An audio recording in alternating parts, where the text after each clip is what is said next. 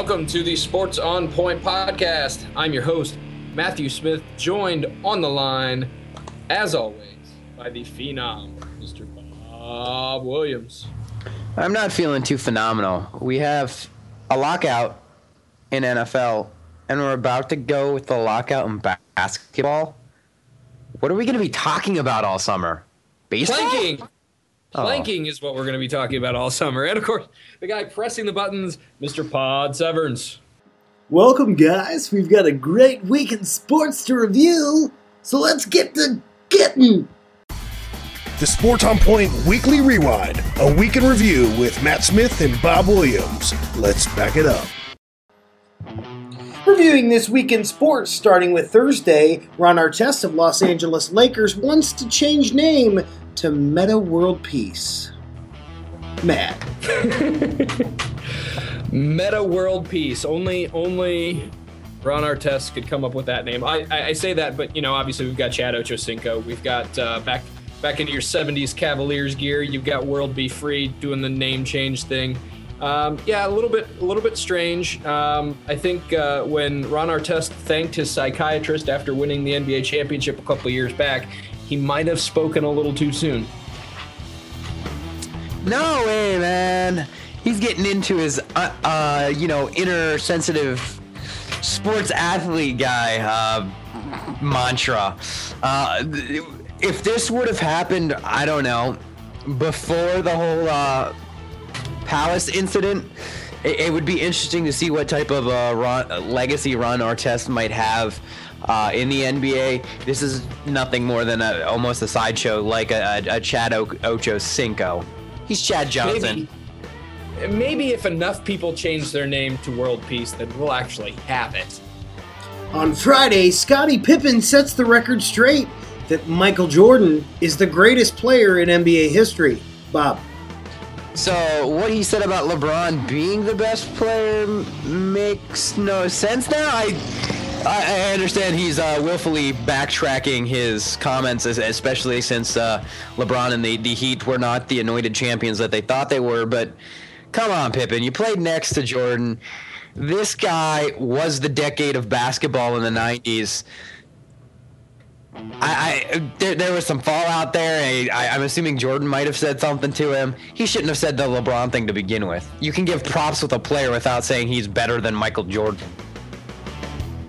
Um, yeah, this whole this whole Michael Jordan propaganda machine is is is incredible. It it never ceases to amaze me how as soon as anybody wants to make a comparison about any player, it's always the comparison point of Michael Jordan. And you know, I understand comparing it to the best that ever lived. I get it. I understand why you would want to do it. But when you're teammates with the guy, when you were teammates with the guy for six championships, never never once should have come out of his mouth. And I and I and I think Scottie Pippen, um, you know, he said he laid low a little bit, ignored the media coverage, and didn't really feel the backlash from people after he made the comments originally. I'm not buying that at all. On Saturday, Mexico beats the U.S. to win the Gold Cup. Matt. Uh, yeah, Mexico knocking off the U.S. in what I think a lot of arrogant Americans would consider a massive upset, but uh, I think that would be underestimating what Mexico has been able to do even in years past against us. It's it's never been a guaranteed win against Mexico, and it never will be. Uh, the interesting thing I thought about this matchup was the return of the prodigal son, Freddie Adu, had two assists in the game. Uh, Bob Bradley, coach for the U.S. Uh, soccer team, um, has seemed to have landed himself on some thin ice, although he, he, did himself some favors by making it to the final, but didn't help himself out by losing in it. And uh, lastly, the most interesting thing I thought about this game was ratings wise the Gold Cup final, U.S. losing to Mexico, got better television ratings than Game 7 of the NHL Stanley Cup final. So take that to everybody who mocked me for saying that I enjoyed the World Cup more than I enjoyed hockey. Well, you got to think about this that uh, two or about to be the number two population in America Hispanics, and Hispanics love their soccer. Uh, you know, it, it's funny because they played this game out in Pasadena, and the stadium itself was probably 70 30 or 80 20 and people who actually supported uh, Mexico. So, like you were saying, it really wasn't that big of a uh, upset, uh, especially when Mexico by far has the best player in uh, Chicharito, and they have a better offense than than uh, the U.S. The U.S. wasn't helped with a, an early. Uh, injury to right back Steve Cherundolo, put some some of their young guys in there. Bob Bradley in himself has kind of been on the hot seat for a while. It, they're expected to get the finals. They didn't do well in the group play, but they kind of stumbled on there. Uh, them and Mexico are the top of CONCACAF, so it, I don't know. It'll be interesting to see how this plays out. He did some good things. Freddie Adu, by far the best player in that match for the United States game, and that's that's crazy to think with all the other players on the team. CONCACAF. CONCACAF. CONCACAF. God bless you. On Sunday, reports say Winnipeg Jets to set off massive NHL realignment for 2012-2013 season. Uh, it makes sense, especially since uh, Winnipeg would be in a conference with uh, Carolina, Tampa Bay, Florida. Uh, definitely, I think Washington, maybe even. So it, it doesn't match geographically, uh, and, and, it would make sense to kind of realign stuff. It'll be interesting to see what they do if they play into old uh, alignments or if they come up with something new and crazy. Uh, and it, this is something that you kind of want to take a peek at because with the whole uh, Major League Baseball alignment thing that they're talking about, maybe maybe uh, some of the brass there will look look at what's happening in the NHL to to kind of get a, an idea of how to do it or not to do it. I'm going to be real honest with you. I think that realigning the conferences in the NHL, realigning the divisions in the NHL is a fantastic idea.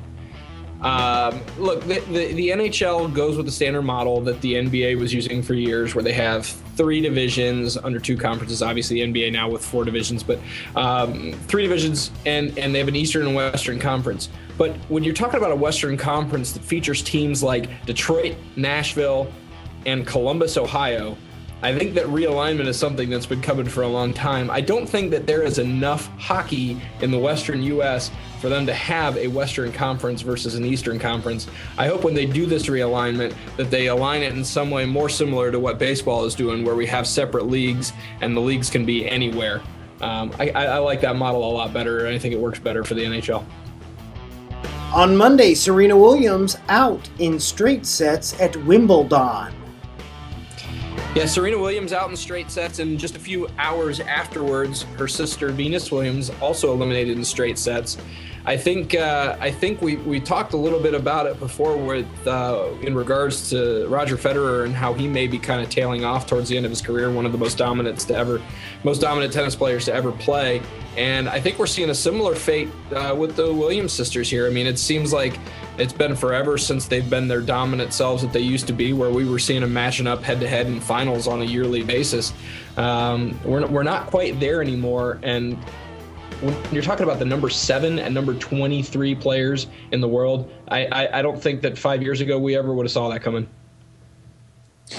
No, not really. Uh, it is sort of the end of an era. Uh, as much as some people know of Maria Sharapova, uh, during their time, her time with the, the Williams sisters, the Williams sisters have always been, you know, the the one of them has always usually gone further than her, um, and you know she seems to be the kind of the hot story in Wimbledon uh, with, with, her play. Uh, so it, it, it is a changing regard. You're seeing it not only in tennis, like you said with Federer, but you're starting to see it a little bit more in golf as well. Uh, you know, Sergio Mickelson, Tiger Woods. Uh, you know, it, it's good to see uh, the cycle change. On Tuesday at Swish 41, Wurzburg is going nuts. Hail to the champ on TwitPic. Bob? Yeah, what this is is actually a picture of uh, Dirk Nowitzki in Wurzburg, Germany. Uh, he's he's standing up on, on this balcony in this plaza, and all you see is a gaggle of people. So for me, it, it's kind of reminiscent of you know how you see the Pope on TV or in movies, how he just has this plaza out in front of him. It's it, that's what it looks like in this picture. Yeah, I'm, I'm, I'm glad you mentioned the Pope analogy because with this picture taking place in Germany, all the analogies that I kept coming up with had to do with World War II. So, uh, thank you for providing me. Thank you for providing me with a better analogy for that. But I Dirk. so um, I, I have to just I have to just throw this out there because you know this is this is uh, this is a headline that is actually not a headline at all. It's a picture on TwitPic, and uh, we're throwing it on here because you folks out there in Twitterland can't seem to share anything this week that has to do with sports except for pictures. Come on, people, read an article every now and then. On Wednesday, Orlando basketball stars engage in planking war. Matt, what's a planking war? Well, apparently, uh, Gilbert Arenas posted a couple of pictures on Twitter of himself planking, which, if you don't know what that is, then just go Google it. Uh, Dwight Howard, of course, not to be outdone, started posting his own pictures, and oh boy. Um, it, it, when, when I saw this and when I saw the pictures and I read the article, I couldn't help but remember um, I don't know if you guys remember this. 1998, NBA had a lockout back then. Of course, we're looking at a lockout again. To me, this planking thing is like the 2011 version of the 1 800 Tall Men advertisement with Tim Duncan and Grant Hill from '98. Um, if you if you don't recall that one, look it up on YouTube. It's uh, it's it's classic Americana. Yeah, it's actually going to be very interesting to see what some of these athletes do. Uh, whether they, you know, do the Chad Ocho Cinco uh, route and try different sports. Uh, I think Steve Nash might be able to play some soccer, even though I've heard he's not as good as his brother. But this, this, I, this is going to be an interesting summer. Like I, like I mentioned earlier, right now, currently, football, uh, they are in a talk of I think four continuous days where it's straight delegation and trying to, to solve the problem and end the lockout. The NBA here in uh, um, probably less than 36 hours. Uh, when we're taping this is about to go into a lockout and who knows when this is going to be because of how much of a difference the the players and the the owners are talking about so planking might be the new thing this summer to do and that's been this week in sports. Now to our to the point section. This is the point where we to the point talk about stuff. Let's go. take luck. take luck. Take it. If you have luck, take it. Care for it. And that's our show. Thank I, you. I, I, I, I can't follow that up. Try the veal. Okay, you know what though? You know what though? If we were if we were to end the show right now, then I think we would take an equal amount of value from our to the point section this week from what we took out of our uh, NBA draft previews last week. One thing I one thing I'll definitely say about uh, lockouts is for some reason lockouts to me just increase the excitement level of drafts. Uh, I, I, thought the NFL draft this year was was kind of was kind of overdone, a little bit uh, overhyped, a little bit too broadly, widely obsessed about. And I, I kind of felt the same way about the NBA draft this year, although I found myself buying into it. I, I actually watched the entire thing, which um, I probably haven't done that since ever. Yeah, you picked a really bad time to do it too, man. Uh, the fact that there was no real clear cut consensus on who was going where, and there was a really good reason why because not too many people ended up where we thought they were going to, or the position that they were going to end up. So I know I, I, I lasted until the, the Cavs made their uh, second round pick slash trade, uh, and then I finally kind of started paying attention to the internet when when they were releasing the information because I found the pick or I found the uh, the picks, the selections on Twitter before they went up to the uh, the stage. You found them on Twitter before they went on stage. Yes, uh, I was actually following on RealGM.com, uh, and they had a lot of the uh, major like Chad Ford, Rick Bucher, uh, tweeting, and the the picks popped up there before they they popped up on the screen. Uh, one is of that, the big is that is that satellite delay or is that uh, insider information? I think insider information, and it wasn't really wrong. So I think we talked about it, or did we talk about it last week? Maybe not. No, he couldn't have. Uh, but that, that's one of the things that uh, David Stern was was uh, talking about how they needed to, you know, not stricken, but uh, strengthen the confidentiality of the picks so they don't get leaked before. that worked out pretty well. Yeah. Well, obviously we didn't have any leaks. Um, I think uh, I think if I recall correctly, uh, I hit two out of ten.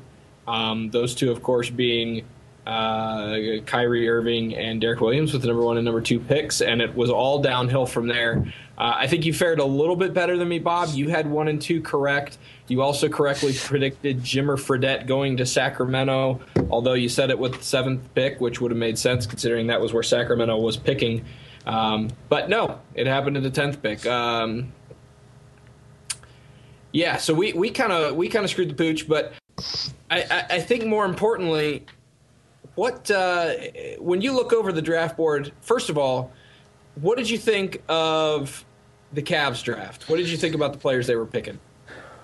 Um, the biggest thing is we got Kyrie Irving, which I saw as the clear cut, which a lot of analysts saw as the clear cut right decision to make with the number one pick. You know, he, he's a solid point guard. Uh, he doesn't do any one thing great, but he does everything well. He's a guy that, with Byron Scott being a coach who's thrived with a point, young dynamic point guard, that that pick made sense. Uh, after Derrick Williams and both and Enes Kanter went off the board, it kind of left Cleveland sort of up in the air. Uh, I, coming into that point, uh, I, I, saw a lot of uh, chatter about uh, Jonas Valanciunas, uh, and that wasn't the pick, as we know. It was Tristan Thompson. I, I guess this was kind of a team feeling pick. I, I don't know other way to describe it. He's a, a guy with strong character. Uh, offensively, he's not there, but he's he's a defensive uh, energy based guy. Uh, you don't have to worry a buyout like Jonas Valanciunas. Uh, he has a higher floor than say a uh, Bismack Biyombo. So it, it's it's a solid pick. He's going to probably be a rotation player. And with the fact that there were really only two big names in this draft, to get a solid rotation player at four isn't a bad thing, but it's not the the star power of a Jeff, I, I guess you Jeff Green or, or, some of these other picks that, that happened in the past as uh, a, a team's second lottery pick. Yeah, my, you know, I, I made my feelings known at the time. I really kind of felt like I really kind of felt like Tristan Thompson was an underrated player coming into this draft. A lot of the pundits had him sitting around for, you know, number 13, number 14, even sometimes as high as 17 or 20 on some some different people's draft boards. I thought that that was severely underrating um, the, the talent and the potential that Tristan Thompson Thomas has. But um, I, I I feel like on the other side of that, number four was way overreaching for the value that you got at that pick. And um, I, I, like the player. I like him as a Cavalier. I don't like him as a number four pick. And and I said it then, and I'll say it now. I really think that there would have been some safety and some some uh, wisdom in looking at dealing back in the draft and looking at picking up with Tristan Thompson with a, uh, you know, a number 10 pick that we know was for sale because it got traded just a few picks later. You know, maybe you could trade back, get some added value for that pick, get were, Tristan uh, Thompson, the guy you want anyways. Leading up to the draft, you were they, they were talked about as one of the most aggressive teams looking for for trades and, and extra draft picks. Uh, it, it, didn't happen, but that, that the pick that we talk about the the Bucks the Bobcats and the and the Kings deal. was agreed upon in principle before the start of the draft. So it, it, it's tough to move when right there in two of the spots that you were looking to move, seven and possibly ten, everything's thrown pretty much thrown in your face because of what happened before you know before the draft. Uh, also, uh, there was speculation where I, I, saw that the Cavs were going to draft possibly Thompson for someone else if Valanciunas dropped to say the Washington Wizards or the uh, Charlotte Bobcats and, and, do a swap for you know two first round picks. But with Toronto actually. I won't say jumping the gun, but but taking uh, Valanciunas right after the Cavs, that could have also put a damper on it. But I, I agree. I, I, think Thompson's an all right pick, but the four might might have been a little bit of a reach. Yeah, and and I think uh, I think that I think that you're definitely right. I think you know if the Cavs had been looking to move that pick a little bit more aggressively prior to the draft, I think they probably would have had a better shot of dropping down and getting Tristan Thompson later on. But I think the problem that they ran into is they were standing pat at the number four, fully expecting that Enes Kanter would fall to them, and uh, Utah kind of kind of shocked some people with their selection of Brandon Knight and I'm sorry, with their selection of Enes Kanter over Brandon Knight. A lot of people had Brandon Knight going at that number three spot, and uh, that that messed, I think, with the Cleveland management team as well, and they were left scrambling for um, what, in my opinion, was Tristan Thompson, a player that they had probably planned on drafting if they were able to move back. And they liked him for that specific reason. And when it came to the point where the other guy that they wanted to take wasn't available, they kind of just went with their gut feeling. I guess it's the only it's the only explanation I have. So, uh, you know, that being said, uh, obviously, you know, we can sit here and debate the, those two particular players for a long time, but I think until we see what happens, uh, you know, a couple years down the road, we're not going to know whether they stretch too much for him or not. But, you know, going on the going on the concept of, of first impressions, what other teams in the draft do you think made out well? What teams do you think kind of bombed and choked in in uh, typical NBA draft fashion. Well, I, I think Washington did really well uh, picking up Vesely, uh, a little bit more of a banger power forward. Uh, and then also picking up Chris Singleton late, mid to late first rounds. You have two guys who who, who can theoretically come in and, and, help right away. Uh, I think Charlotte, if you look based on potential, uh, Kemba Walker getting thrown in there with uh, Bismack Biyombo uh, might kind of have, have, probably the names to, to say that it's a big draft, but it'll be how Kemba translates to the NBA and how Biyombo adjusts to the NBA. We, if he doesn't reach the supposed Ben Wallace type platform, being that all NBA defender, I, think it, might have some problems for them. And I think the Kings actually kind of lost out on, on, the trade. Sure, they got Jimmer Fredette three three picks later, but they also had to take on the contract of John Salmons, who I believe they recently got rid of to begin with. So that seems more like a, a, a lateral move. Yeah, I, I, I'd have to agree with those. I kind of felt like the big winners um, from the draft were the uh, Pacers and the Mavericks because in round one, both of them selected exactly what they needed from this year's draft, which is nobody. And in round two, they did the same thing and drafted nobody.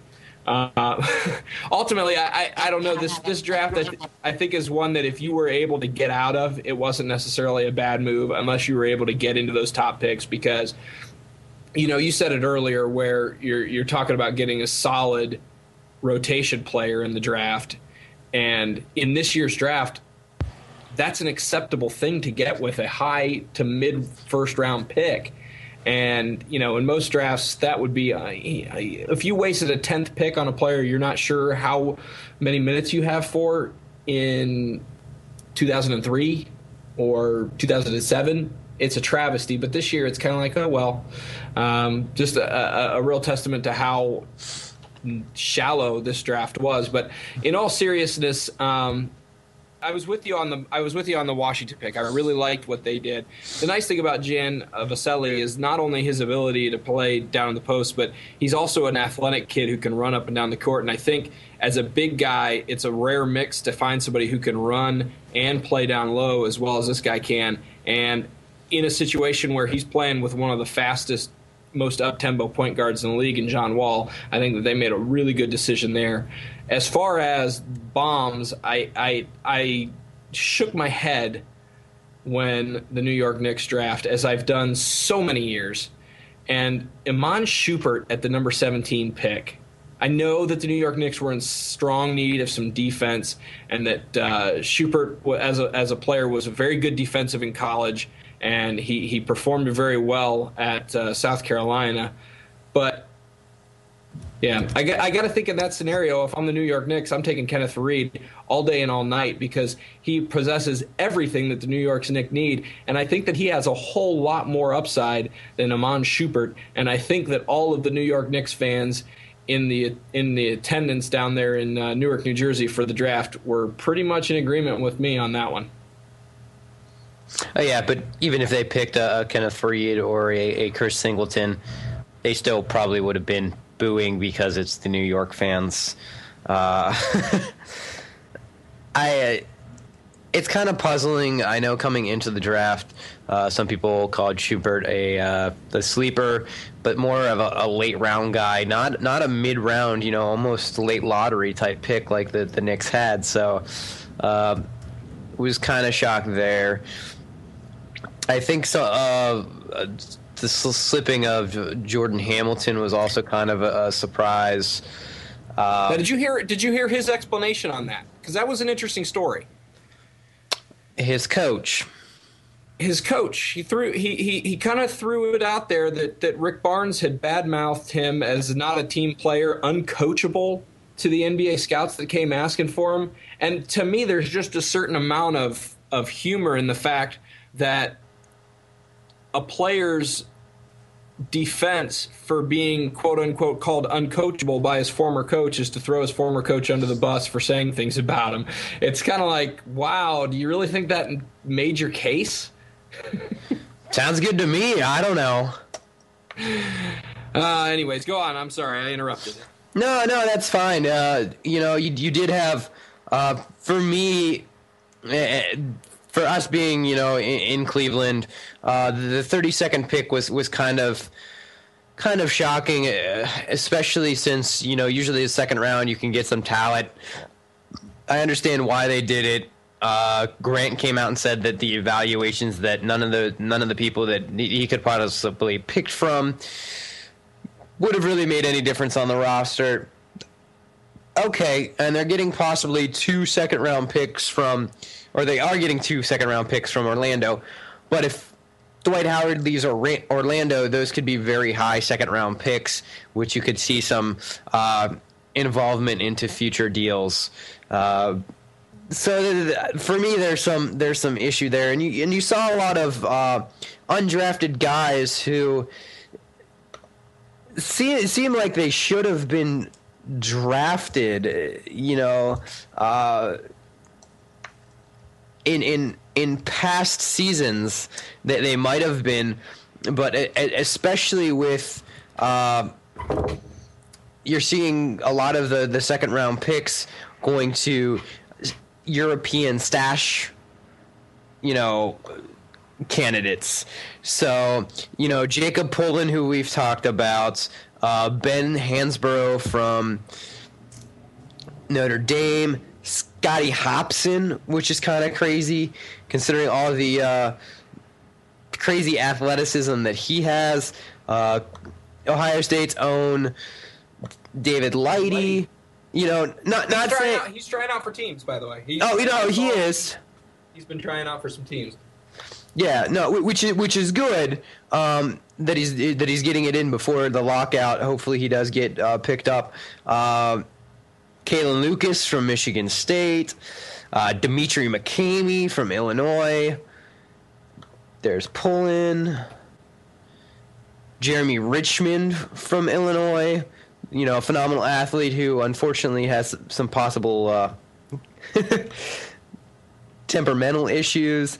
So Jamie Skeen, who did really well for VCU, I, I guess I was a little shocked by that.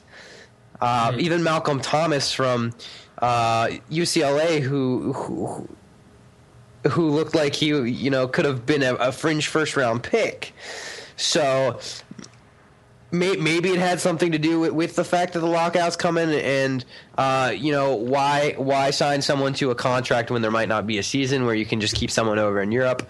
Uh, I don't know. Maybe maybe you could see some teams, um, especially with Golden State being the fourth team to, to, to purchase a D League team, maybe you expand it back out into to three rounds, and you have that third round. You know, you just go and funnel them right into your D League team.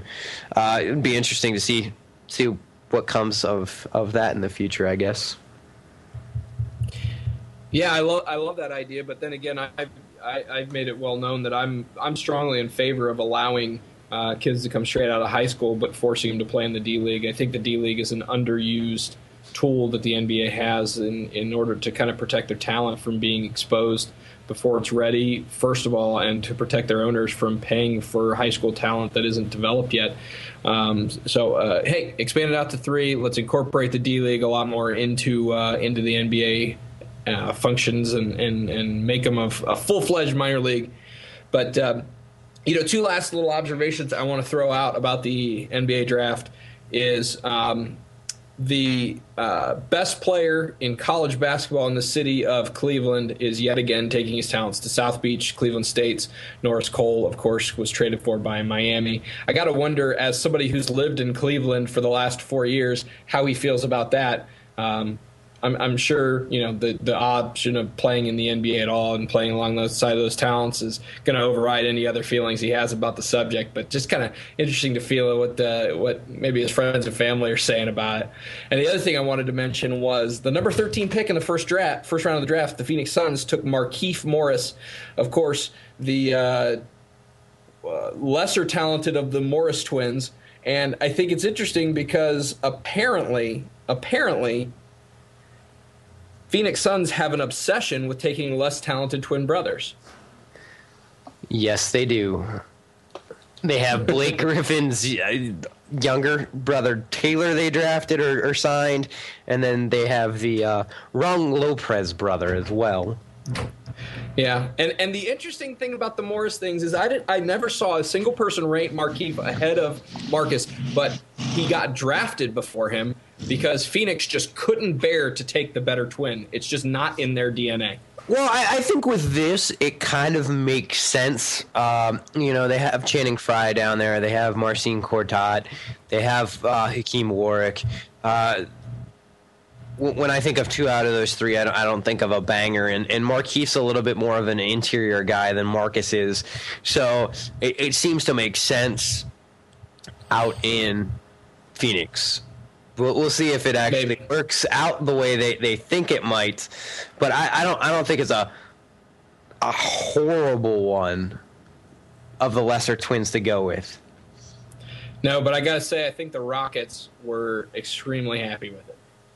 Yeah, sitting at the number sitting at the number fourteen spot, able to pick up Marcus Morris, which I think at fourteen, I think Marcus Morris is an absolute steal. Good pick for them. Good pick for the Rockets.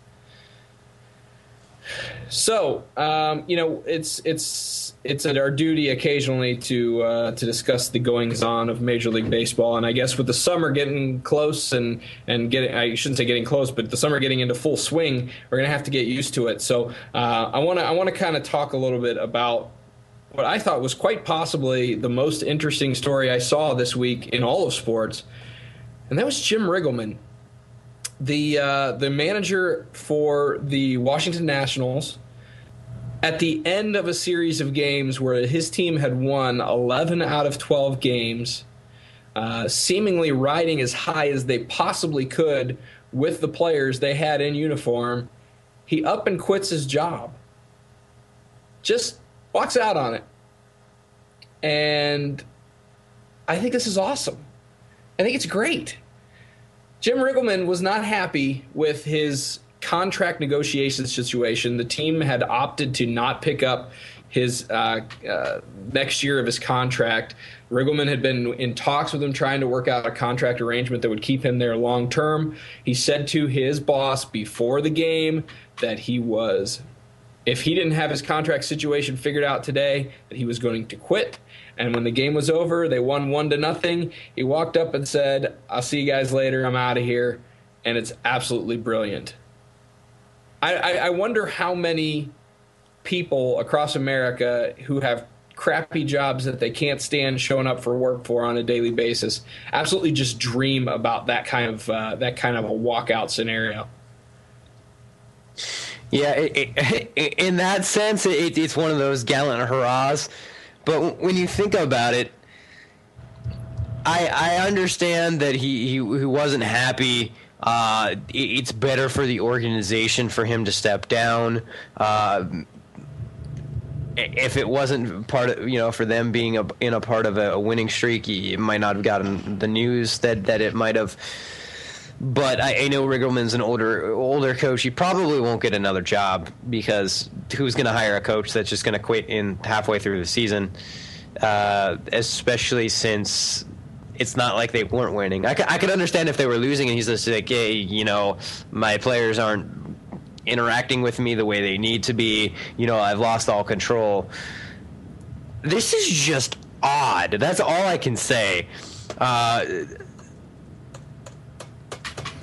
I, you know, it, it, it kind of parallels a little bit uh, with the Jack McKeon thing in, in, Florida. You're starting to see some of these these older coaches. Uh, I guess more recently, right now, uh, they they tend to start a season, but they're getting to the point where they get distracted. The uh, something happens and, and, they change their mind and sort of bail on on the season. Uh, I, I, guess I don't want to be that harsh, but that that seems to be the the way it's going. So uh, I, guess it's going to come out to if some of these other uh, coaches want, want to you know go further into their careers. These coaches that are having problems right now might be hurting them in, in some instance. Yeah, I don't know that. Um, I I don't know that I necessarily agree on the on the uh, Jim Riggleman unhireable point, and and I'm not knocking you at all, Bob, because I think that. Uh, I think that it's a sentiment that has been echoed pretty much loud and clear across the league, but I don't know. I, I, I think that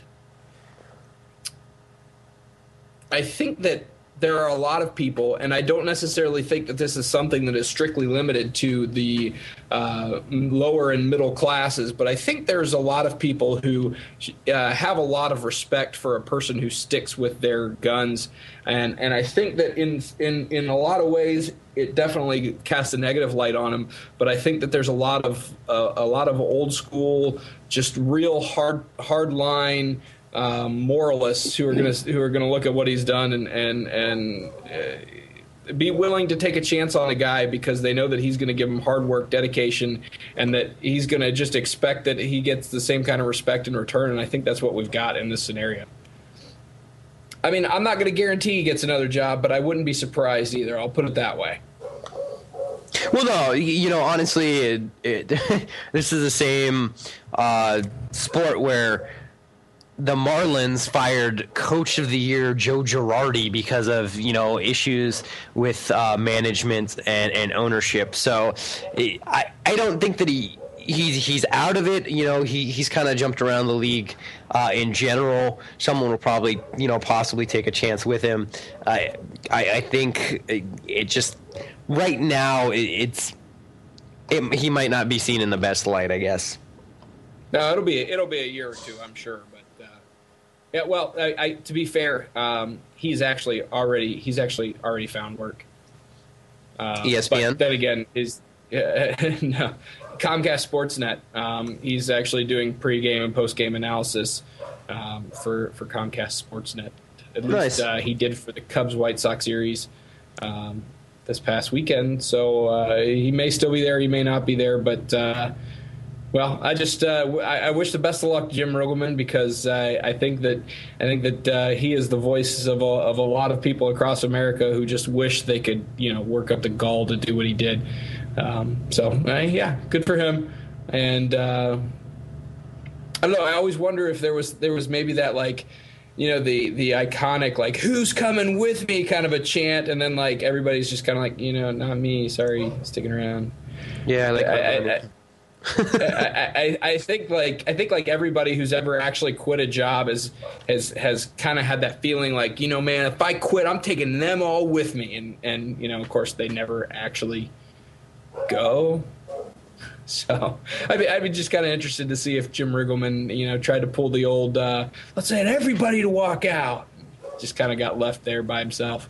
again, I again I, I think if it, if it, if the team would have been if the Nationals would have been what the Nationals have been the past few years, you, you might have had you know that hey hey we're gonna we're gonna go with the, the manager, but they're playing good ball down there. You know it, it's solid. It's it, it, they're playing in the the NL East, which is super competitive, um, and they're and they're over 500.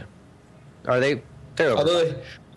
uh, they're right at 500. 500. And, uh, they have they have lost three out of their last four. So um, the uh, the the annexation of, or I'm sorry, the not the annexation, the exodus. The, the exodus. There you go. The exodus of Jim Riggleman. I don't know is uh, is necessarily working in their favor. And going back to my point where I think that Jim Riggleman is still hireable. If they struggle from this point on in the season, geez, I think bringing Jim Riggleman into your organization is a no brainer as long as you're confident they're going to be able to treat him right. Yeah, and, and, and that's a fun thing as an ownership. You know, we'll probably look at that as, as a possible you know point. Uh, us here in Cleveland, we're, we're seeing the uh, the good side of Manny Acta, where you know he he was with the Nationals, where when they were completely bereft of any talent. Uh, and, and it was tough to you know win, let alone get to 500. Uh, and he's done decently well up up in Cleveland, and Cleveland still isn't that great of, of an overall roster talent as some of these other teams, uh, which kind of has made them a surprise. So, you know, given it given a chance, uh, second, maybe even third chance in, in the right situation, uh, you know, a, a, manager has has a chance to su- succeed.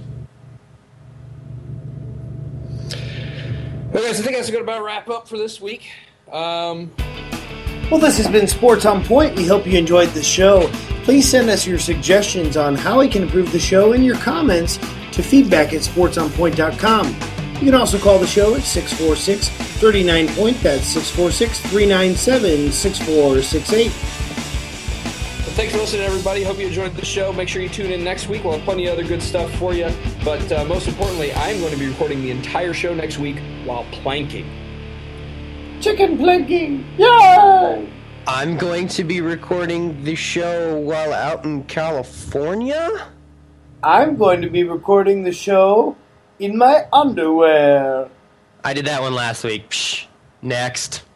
I do that every week, but then okay. again, I'm wearing a lot of other clothes in addition to my underwear too. So